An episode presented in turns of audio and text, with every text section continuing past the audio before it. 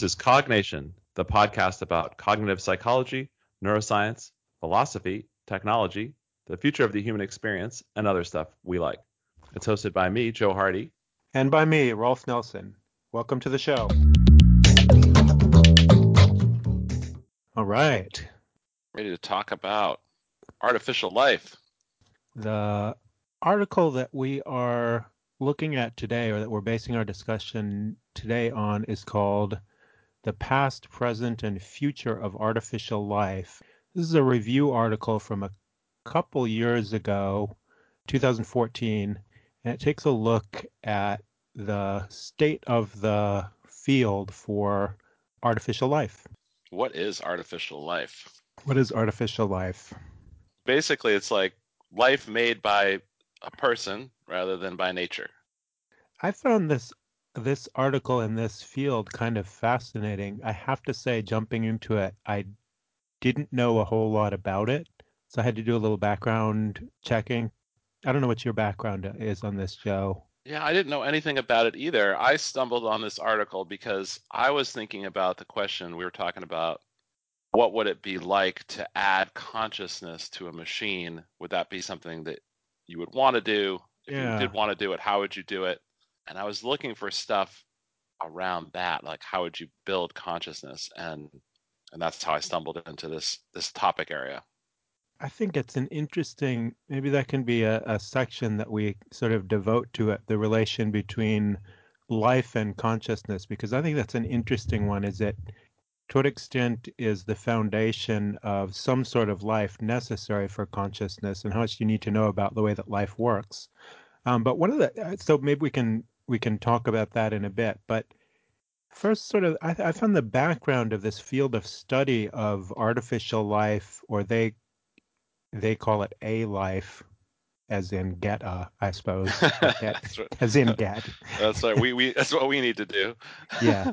So the field itself, it's sort of a separate interdisciplinary topic that kind of has its own its own journal culture to it. Yeah, it has its own journal.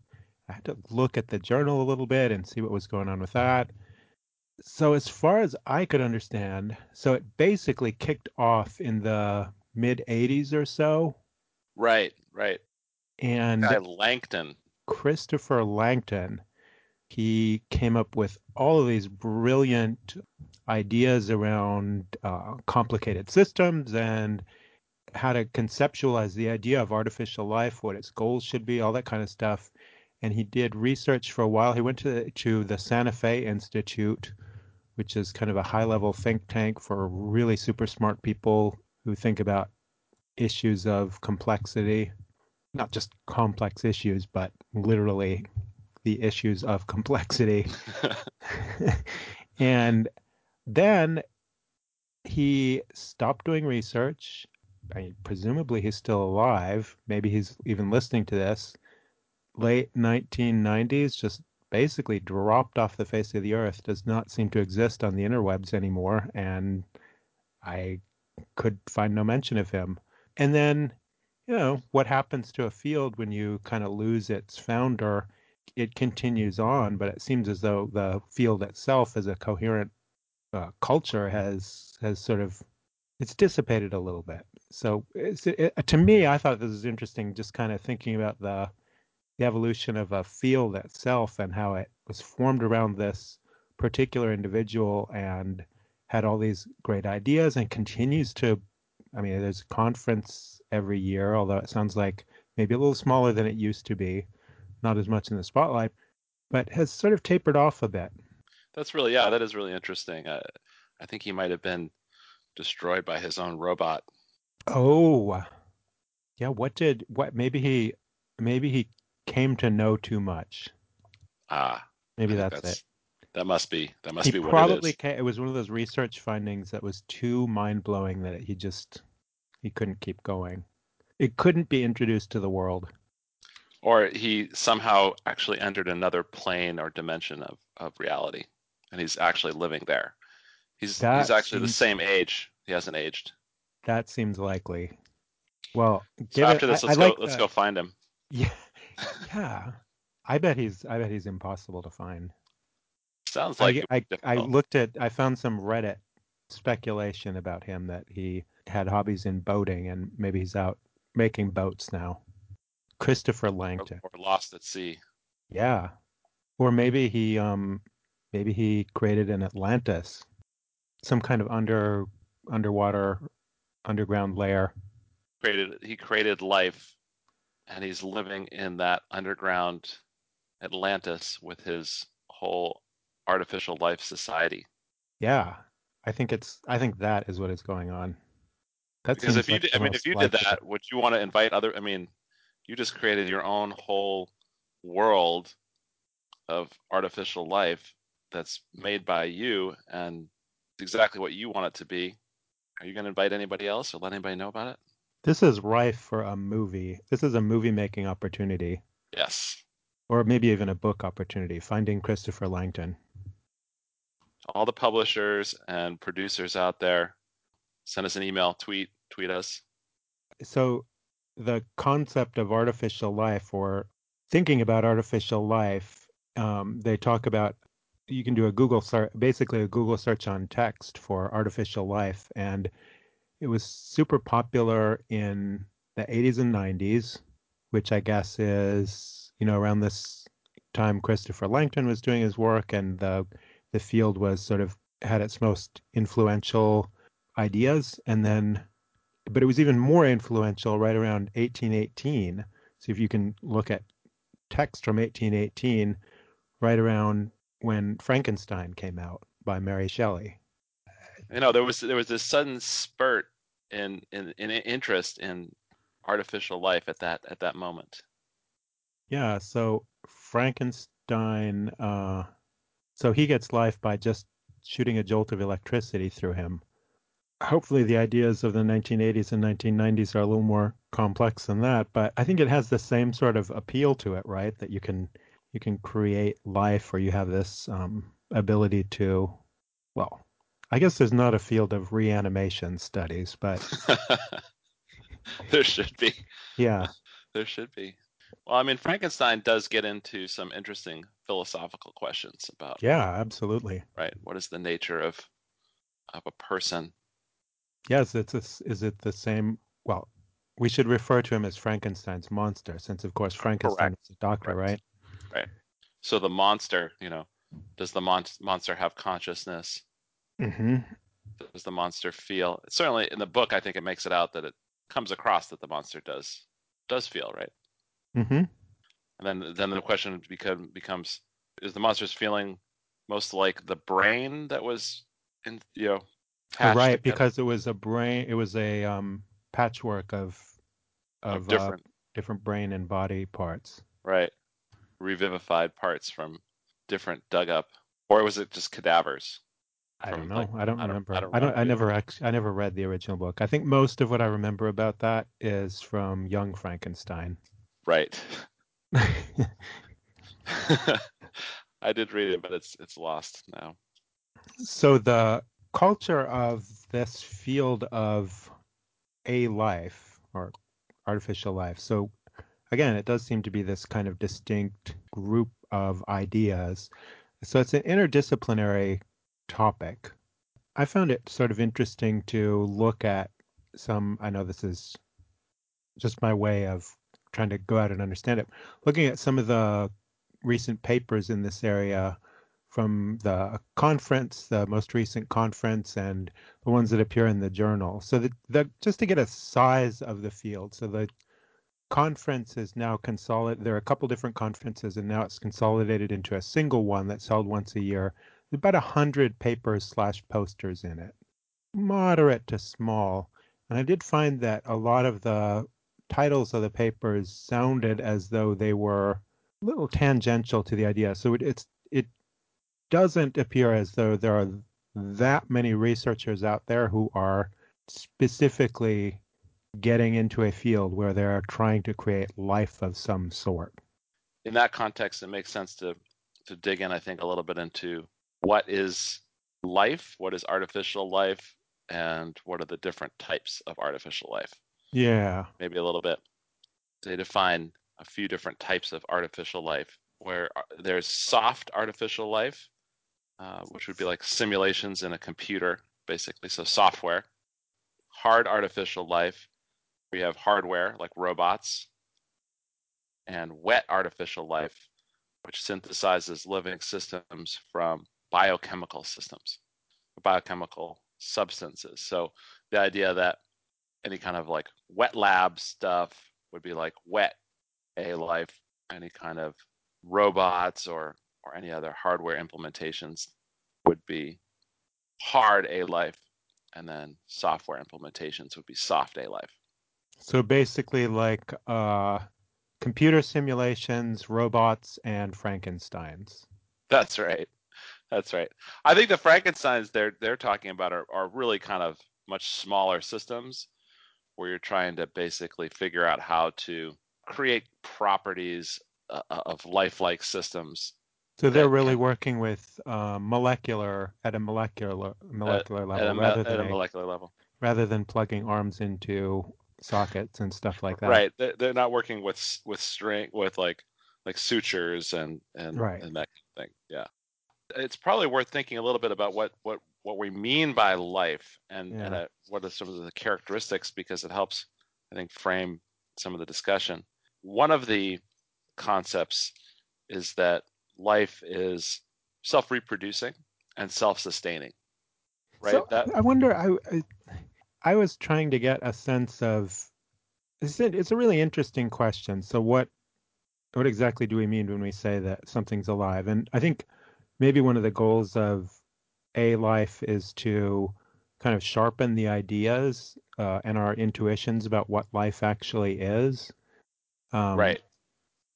It's hard to think of a set of necessary and sufficient conditions for life because all of the ideas that we might come up with, like that it has to be self-replicating. We could imagine a system that is self-replicating but is not it doesn't really feel to us like it's alive.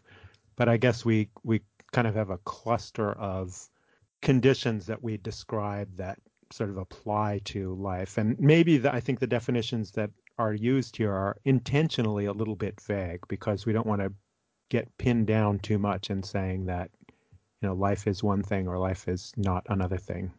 Right i mean I, the idea of self-replicating already yeah. is is is problematic because it is neither necessary nor sufficient for life. To your point you right. could have a, a self-replicating system that is not alive. You could have an alive something that is alive that could not replicate itself. Exactly. There's millions and millions of examples. Just take yeah. a mule for example. So a mule is a hybrid of what? A donkey and a horse? That's right cannot have offspring, but yet is clearly alive. It is absolutely alive, no question about it. And... or a person who a, a, person who doesn't have the ability to reproduce is clearly just alive. Just an old person. Right, right, yeah, past their right, past their prime. Yeah, exactly. So right, so that that's already like not very helpful. Well, I thought about this it's it's clearly a part of the concept of life that there's some kind of self-replication that it in order to compete in the environment for you know evolutionarily you have to be able to reproduce yourself. I think in computational models it's easy easy to get something that can reproduce itself right? Within a computer program you can have something reproduce easily but it's not it's not obvious to me that it's easy to make something in the real world right now that can reproduce itself and uh, propagate. Is there any? I wonder if there are any examples of that even. Something that's not just a an artifactual tweak of something that was already alive, right? Something that was not alive, right. but now you made it alive, and it's it's truly reproducing itself.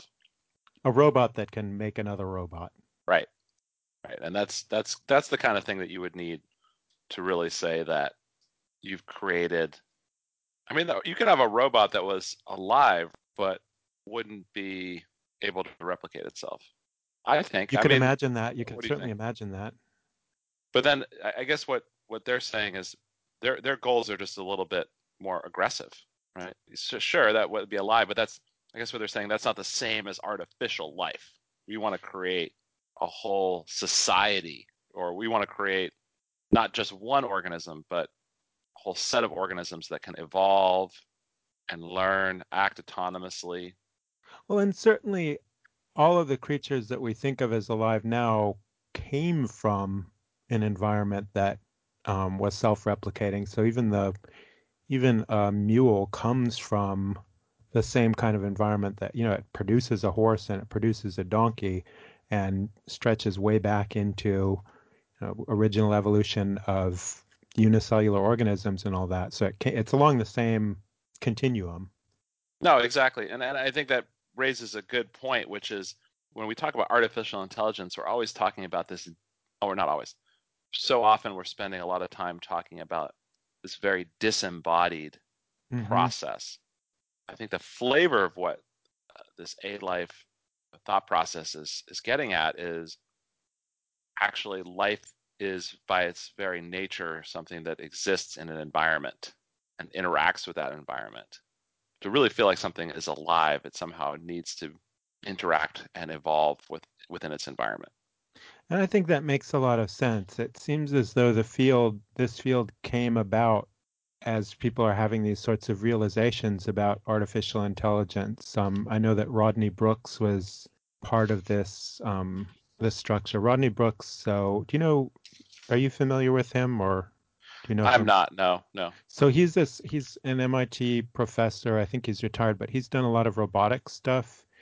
Uh, there's this really cool movie a couple years ago called Fast, Cheap, and Out of Control, and it's it's called Fast, Cheap, and Out of Control because that was the name of one of his papers that thinks about robots as swarms that are behaving in the environment rather than programmed symbolic systems. Right. That it's really about, yeah, just like you say, being embodied and being out there in the world and interacting with the world. And that's how that's how complex behaviors are formed, not by programming them explicitly.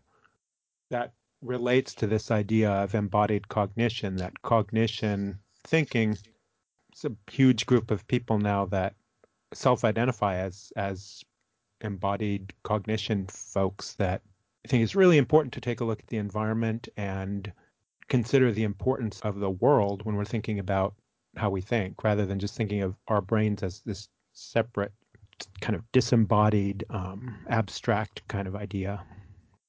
The, the abstract disembodied brain can solve a lot of problems and i think a lot of the problems that we're thinking about when we think about ai systems today uh, in computers you know for example natural language processing i think is a great mm-hmm. example of can be really disembodied and and work pretty well and do some interesting stuff but it's also quite limited and not at all like what our brains mostly do. Mm-hmm. right? Mo- most of what our brains do has nothing to do with solving symbolic logic problems. It's funny, and it it feels like that's so important to being human, but it turns out that you can you can do it entirely entirely differently. What do you mean? Well, like uh, chess, right?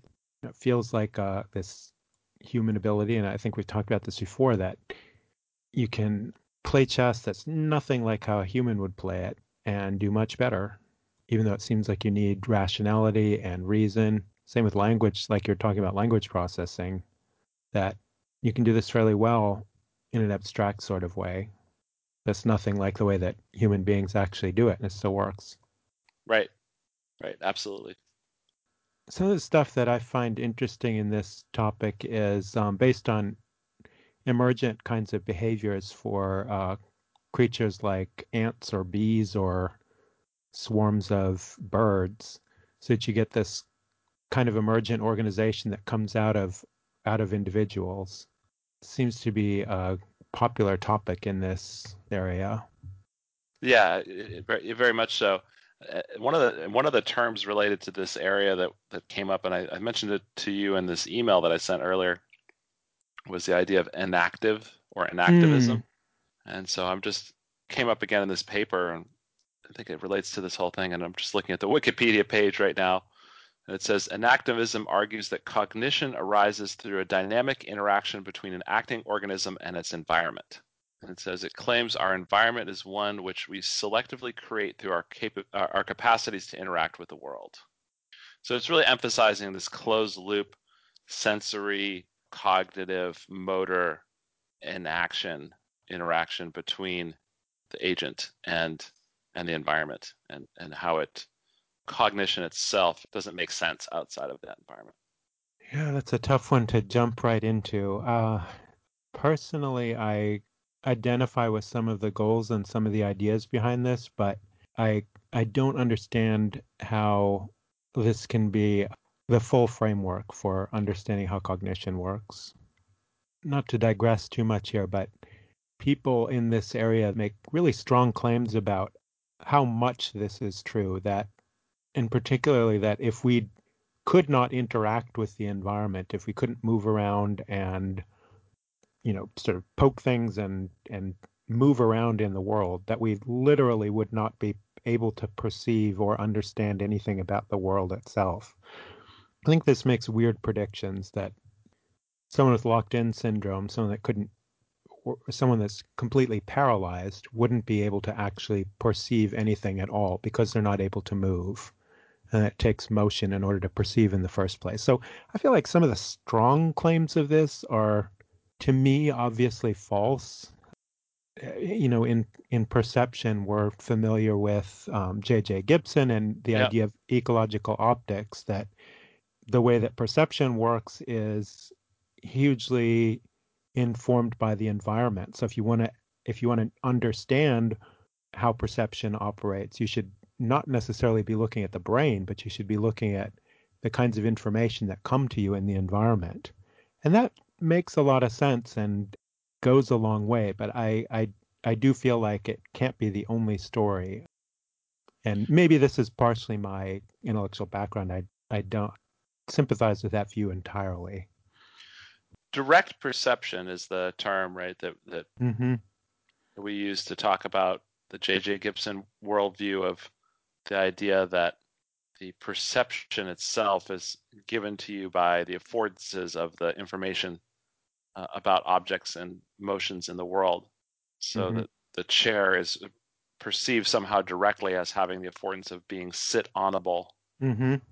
And I think it's, I, I, think it has a similar characteristic. I agree with you 100% in this world. I had this, I was thinking about J. Gibson as, as we were talking about enactivism mm. as well. I, I have the same. I sympathize with your view. I, I I agree with you in the sense that it doesn't feel wholly satisfying, but I also think that it is useful. And I think what what was good about direct perception and and thinking about the world that way is that it emphasized how important the structure of the world is and how our brains evolved to process that information in that structure. If you, as you're thinking about artificial intelligence or even artificial life, thinking about the nature and structure of the world and how building a system that can be robust uh, and you know evolve within that world. It's, it's super important to think about the characteristics and the nature of that world. This is an important central topic in some of this stuff. And I think this is probably something that was important to the thinking in the 80s and 90s too, probably central to it. Maybe we can jump. What we what would we we were originally saying we're going to make a connection there at the beginning we were talking about. Oh, I don't remember. I don't either. It's okay. I don't know. It was important, but uh, that's okay. that's totally fine. I want I don't want to skip ahead too much and I'm thinking yeah. so one of the one of the things that I think is that springs up when I think about this stuff is the game of life. Is this something that you're familiar with? So Conway's Game of Life. Oh, I was thinking about the board game. Ah, yeah, that's what I would initially think of. The Game of Life is this super simple simulation that's meant to show some kinds of emergent properties, and it's been a while, I guess, since I've seen instantiations of it. But this is something from um, the 70s or 80s, I guess, where it, it's sort of like a just a pixel array where each pixel affects the one next to it. and you can have things that appear and they'll propagate and move and you can make simple kinds of behaviors. So you can create something that will just kind of creep across the page.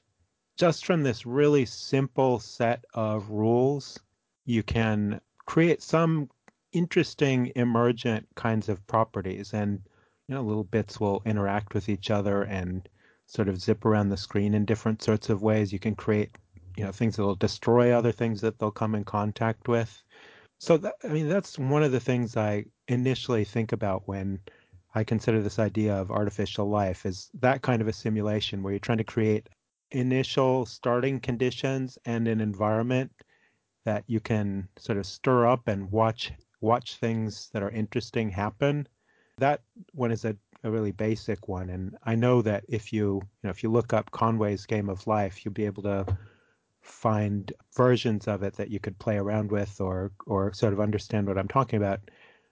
It gets across this basic idea where you sort of get an evolution from certain starting conditions and kind of watching emergent, emergent behavior appear. Um, and you can you know you can think about this as the emergent stuff that you get from brains being wired up in interesting ways, or from uh, social animals living in groups, whether it's ants or bats or people that display interesting kinds of emergent behavior that might affect the way that they evolve. So anyway, that's worth that's something worth checking out. Yeah, and I think that's that's exactly the the kind of thing that that we're getting at here with yeah, trying to figure out if we can create a little microcosm where life can kind of or lifelike properties can can happen. We can learn something about the nature of life, what it is, how it works, and then maybe we can create something that's useful also. So or something uh, that will destroy us all, you know. Or something that will destroy us all. Did you see that uh, that that uh, news about the scientist in China who edited the genes of that twins so they wouldn't have HIV or wouldn't be be able to to get? No, I did not HIV. see that. I heard something really vague about that. So what what exactly happened? So yeah, he used CRISPR CRISPR, of course. Of course. Everything's all about CRISPR these days. All CRISPR. All CRISPR all the time. But yeah, so he, you know, he so he created the first gene edited humans. So these are alive existing alive. human beings. And he was like, "Yeah, this is cool because now they're not going to get AIDS. I mean, like they're, they're little babies. I mean, sure they might be exposed to AIDS, but they also might not. There's lots of other ways to avoid it. But then it turns out, oh, Sorry, I missed.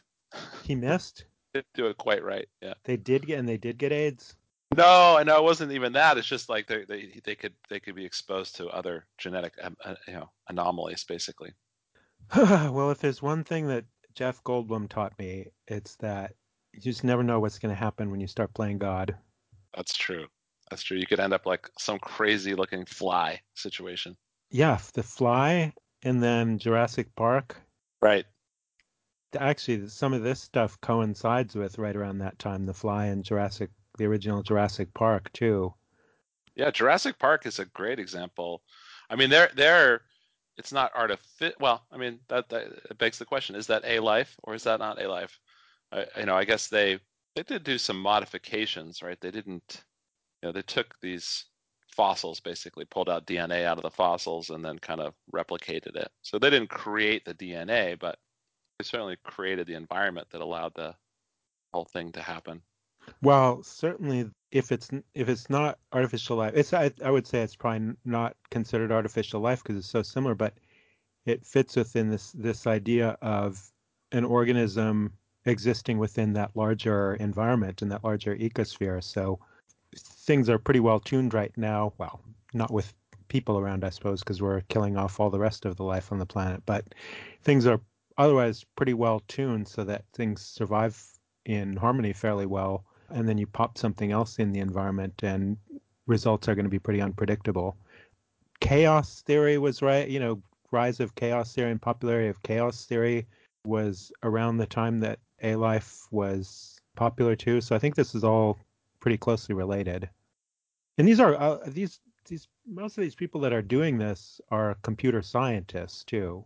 Other fields got into the game. Biologists get into it, but a lot of this stuff was computer scientists thinking about this. And computer and science for sure. I mean, when you talk about soft AI, especially, mm-hmm, uh, yeah, and even hard AI, where you, I mean, sorry, sorry, uh, soft A life and hard A life. So robots to get, too, yeah. Yeah, robots, software, uh, and then that's where you get the question of at what point is the simulation life and at what point is it just a simulation that has lifelike properties? And they have this distinction in the paper between strong a life which is saying well life itself is a property of these autonomous agents. Therefore if you create systems that have life like. properties then that is also life you just have to call them alive Right. And then, you know, versus weak A life, which is saying, no, it's just a simulation.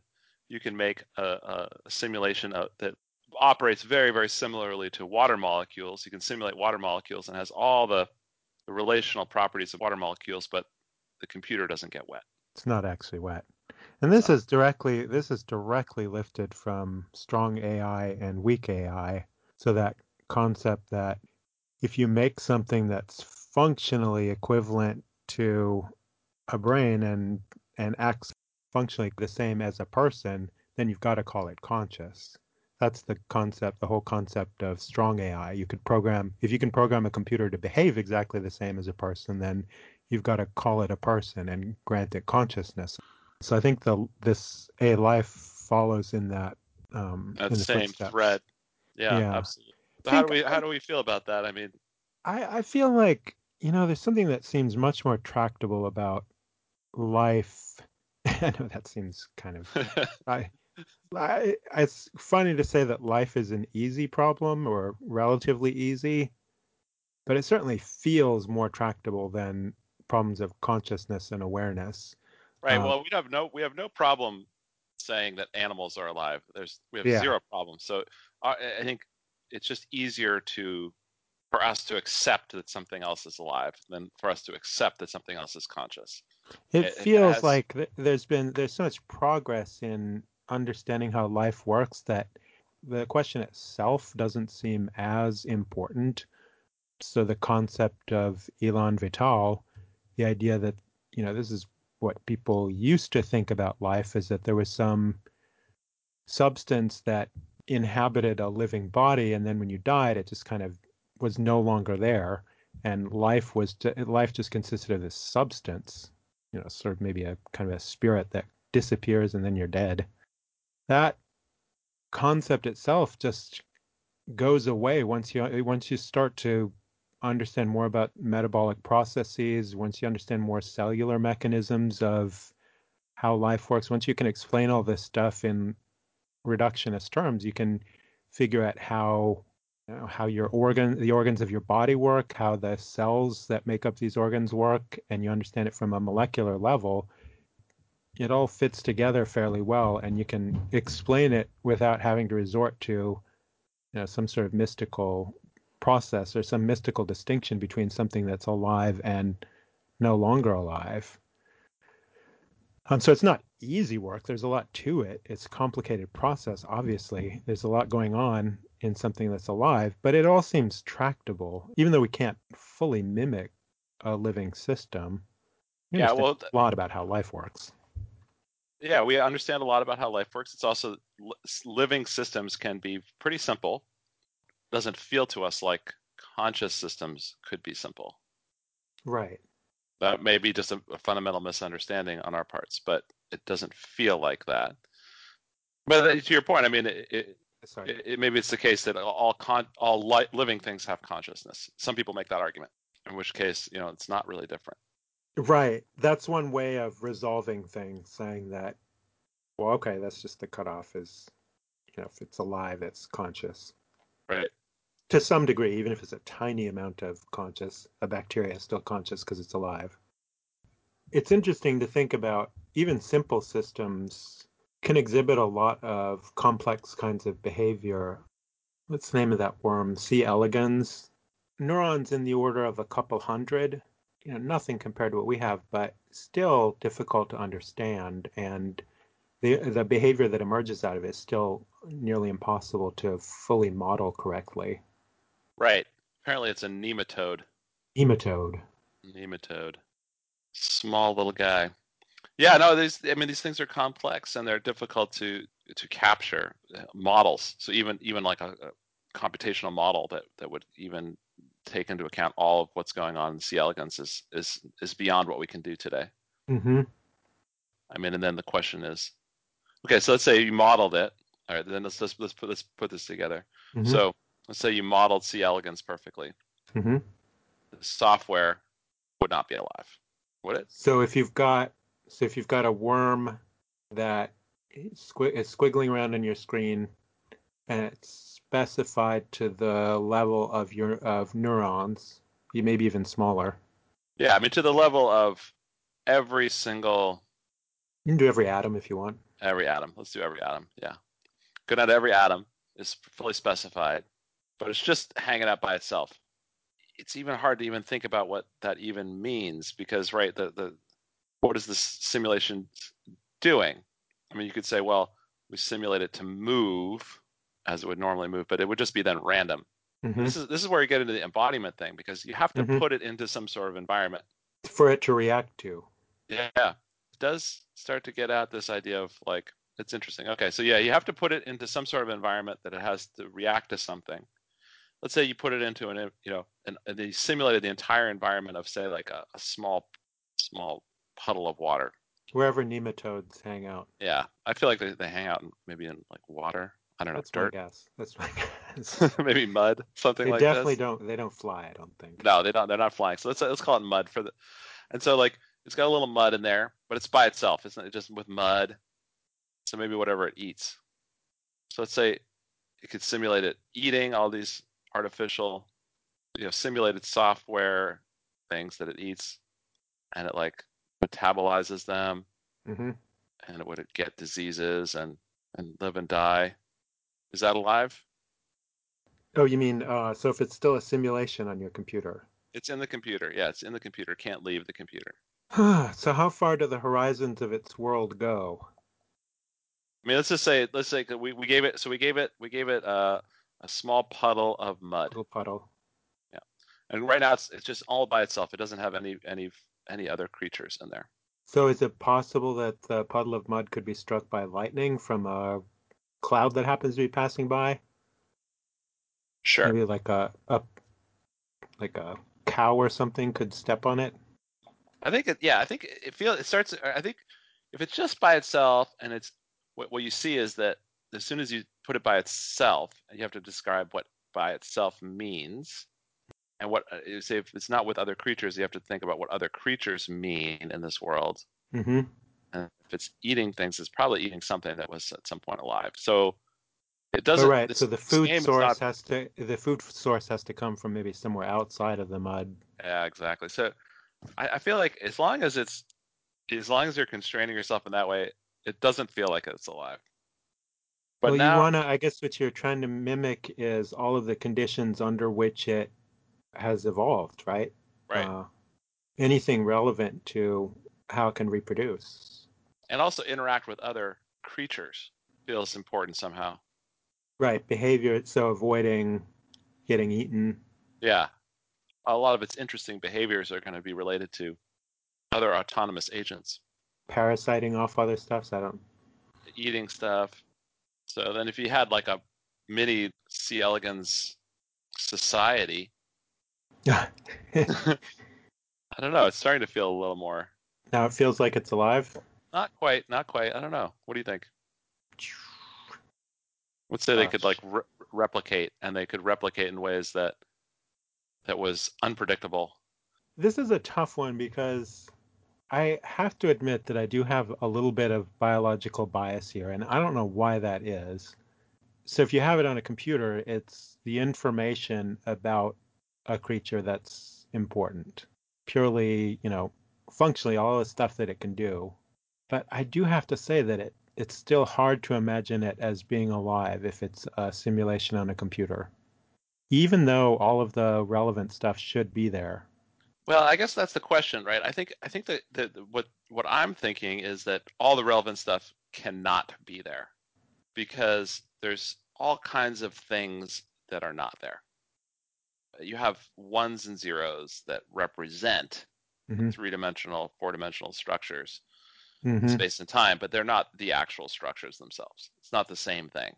It's just not possible to actually perfectly replicate. That doesn't it doesn't mean anything to say that you perfectly replicated. I think that's just your that's just your 4D bias. You're just biased biased towards things that are in four dimensions. Right. Exactly, exactly.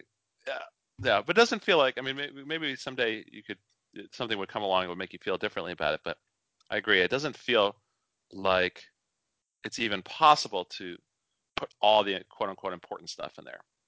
I think that our bias towards feeling like these simulations are our, our intelligence or, or our life has to do more with just what, how our own consciousness tells us that these symbolic things are super important. Right. We may judge it by how similar it is to us, and it's difficult to um, a little difficult to move past that point.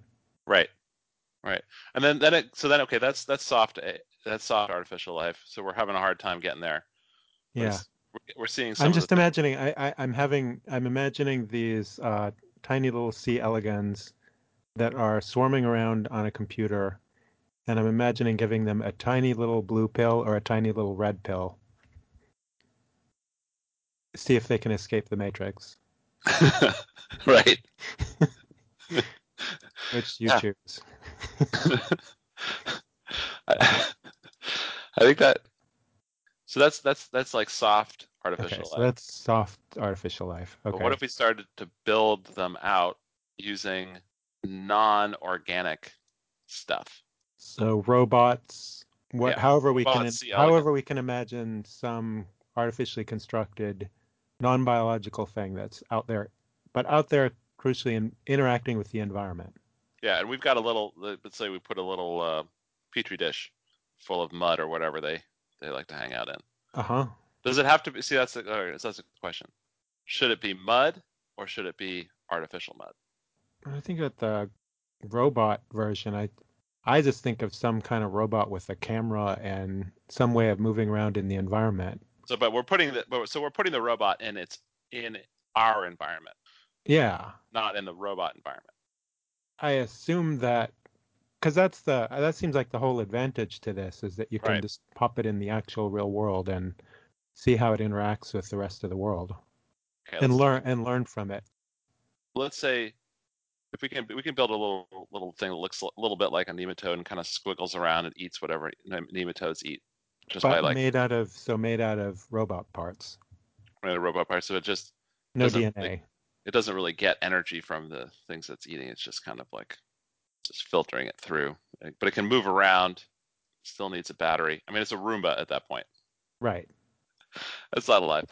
What would we have to do to make that thing be alive? I don't think I have a good intuition about that, Yeah. ex- except that it just needs a whole lot of behaviors that look like the kind of behaviors that living things exhibit. That's where it starts to become the thing about self-replication. Yeah, I thought that's where I was that's where I was thinking too that you know, you can mimic a few of the kinds of behaviors of living things, but God, self-replication is an incredibly complex process and and But I mean, I guess I'm just you can't you can't like, imagine thinking of a Roomba just okay, so you can it can vacuum and it can move around and it can find its way back to the charger. Oh, and also it can replicate itself. because that's that takes a lot of work. it does. Just in the dust that it vacuums up or something. It's got a lot. Yeah, it's got to have a lot of extra parts that it doesn't currently have. Yeah. a lot of parts that it does not have right now. But it would feel it would feel way more convincing if it could, as being Yeah. alive, right? Uh, it, it becomes a question, right? Like how would how would the thing replicate it itself if it needed a battery? It would have to be a pretty simple kind of robot in order you know, the more complicated you make the robot, the more complicated it has to be to replicate it. So it has to be a fairly simple kind of thing that can replicate itself. Yeah, when I think of the first self-replicating robots, I always think about one that would just simply build another one like itself out Uh-huh. of the same kind of parts that it already has using a formula, you know, like a, a, a program, Yeah. you know, like a recipe that that it has in its own memory memory stores. Yeah, just build another one like itself and then just send it off into the world. Yeah, and, it could it could it could you know mess around with it, make it a little different. and then they would just keep multiplying and fill up as much space as it could out there in the world. It wouldn't necessarily replicate itself from its own parts. It could maybe you know, but you know then it could have, certainly could download its own memory easily enough. That would be easy to do. That would start convincing me that it's alive. It's getting there. And we're getting there. starting to see what uh, the robopocalypse would look like. Um, Yes. you Because- start programming, you just start programming creatures that can replicate themselves, and they just keep doing that until they take up all the space. That's just like a robo apocalypse of just being squished by all of the robots that are filling up all the space. The squish apocalypse. The squish apocalypse. All right, so it's easy enough to imagine being able to build a robot that can build a, another one like itself and randomly vary whatever aspects of the design. hmm That's super easy to imagine. No problem. That doesn't feel necessarily alive. The thing that made it feel alive before is that we were kind of we were kind of talking about it like it was intentionally doing it. Varying itself. Right. Or even had the intention somehow of replicating itself. the thing that gets at my the, the intuition about what is it that would feel alive and not feel alive i think one of the reasons why this is difficult is just the the huge leap in complexity from something that's not alive to something that is is alive this is probably one of the things that the field of a life is trying to understand is how life itself originally came from non-life how did Right.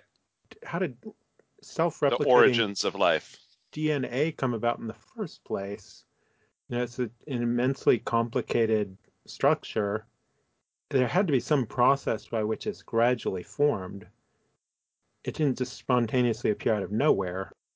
I I think this may be one of the fundamental understandings that a field is trying to get at is how you know how does this how does this go from really simple processes progressively build up to something that's more and more complicated and then you get to you know something like DNA and single cell organisms and you know just straightforward path from there to us and all kinds of complicated life Right. Uh, th- these guys were talking about uh, distinction between metabolism first or replicator first approaches to the origins of life. So did you first have like a, a thing that was able to move around and like we're not necessarily move would probably have to move around, but would somehow be able to metabolize or would you have to have something that would be able to replicate itself first?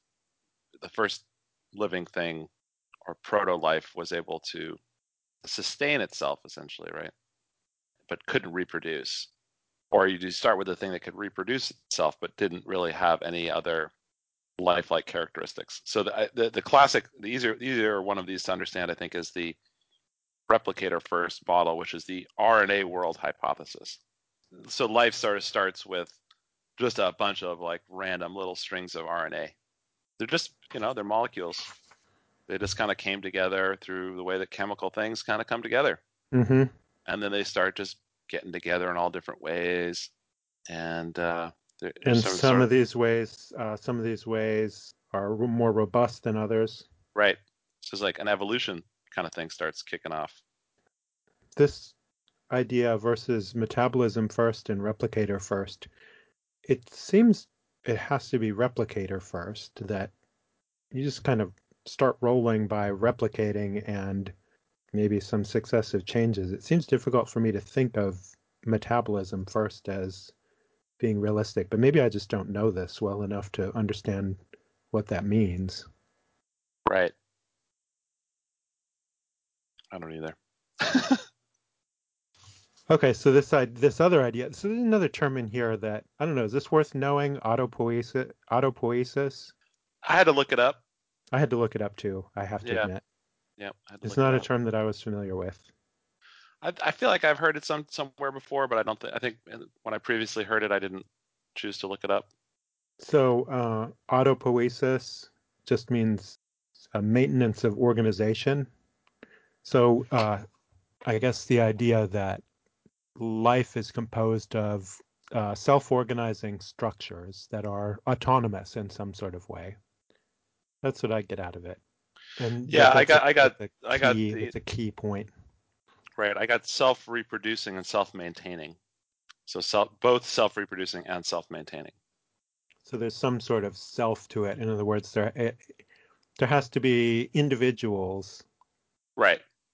It's It can't some just be a big goop of. It can't just be a big gigantic goop of life. There's some sort of differentiation it implies that it has some membrane. that Yeah. separates it from other stuff, Yeah. right? Well, this is. I mean, these these sorts of things are interesting, I guess, when you if you're a sci-fi writer and you're thinking about what life is like on other planets, and I bet you there are a bunch of a life researchers that think about this quite a bit. You know, what what sorts of features of life are more or less inevitable, and what sorts of features are changeable. So if you've got uh, you know, if you've got an alien on planet Meatzorp that evolves in some kind of way, how much can we how much can we constrain what we would know about how this evolution would take place? Know, this is the whole thing where they talk, they talk about silicon-based versus carbon-based life Uh-huh. forms. hmm You know, how would that make things look different? We have a hard time getting creative about this topic. I mean, all our aliens always have heads and It's arms true. and legs And there's more and eyes there's and mouths and ears and all They this. just stuff. have something that's like a bigger head or something. Oh yeah, or like three heads or like at the arms. most, they look like an octopus, but right, that's still something on Earth, right? right, exactly. I mean, if you think about like the Boston Dynamic robots that they make that are, that Mhm. walk walk around, it's like that's amazing and awesome. hmm Also, like probably the hardest fucking way you could ever build something to like do any of the tasks that it's supposed to do. Right. Which you could do really straight, more straightforwardly Right, with a particular way. with with a more purpose built system. But if you want a creature that has, you know, just imagine that alien on planet Meepzorp that has evolved by some sort of some process of evolution by natural selection. You know, what are the what are the possible ways that it can get around? I mean, it can fly or it can walk. I don't know. It can it Roll, squirm. roll. Oh yeah, roll. It could roll. There's only so many ways you can move around that engineers haven't thought about, though. Exactly. so many only so many physical possibilities and i guess one of the things that a lot of this research is in mathematical modeling you can imagine some constraints that environments are going to give mathematically there are only there are only so many optimal ways that you can move around and so many ways that you can reproduce effectively that Right. I mean, I think a lot of it though has to do with if you're constraining yourselves to, to four dimensions, oh. Right? So if you start hanging out in like 10 dimensions, a whole different situation. yeah. I'm having a hard time imagining that. Yeah, no, I don't I don't have that ability at all.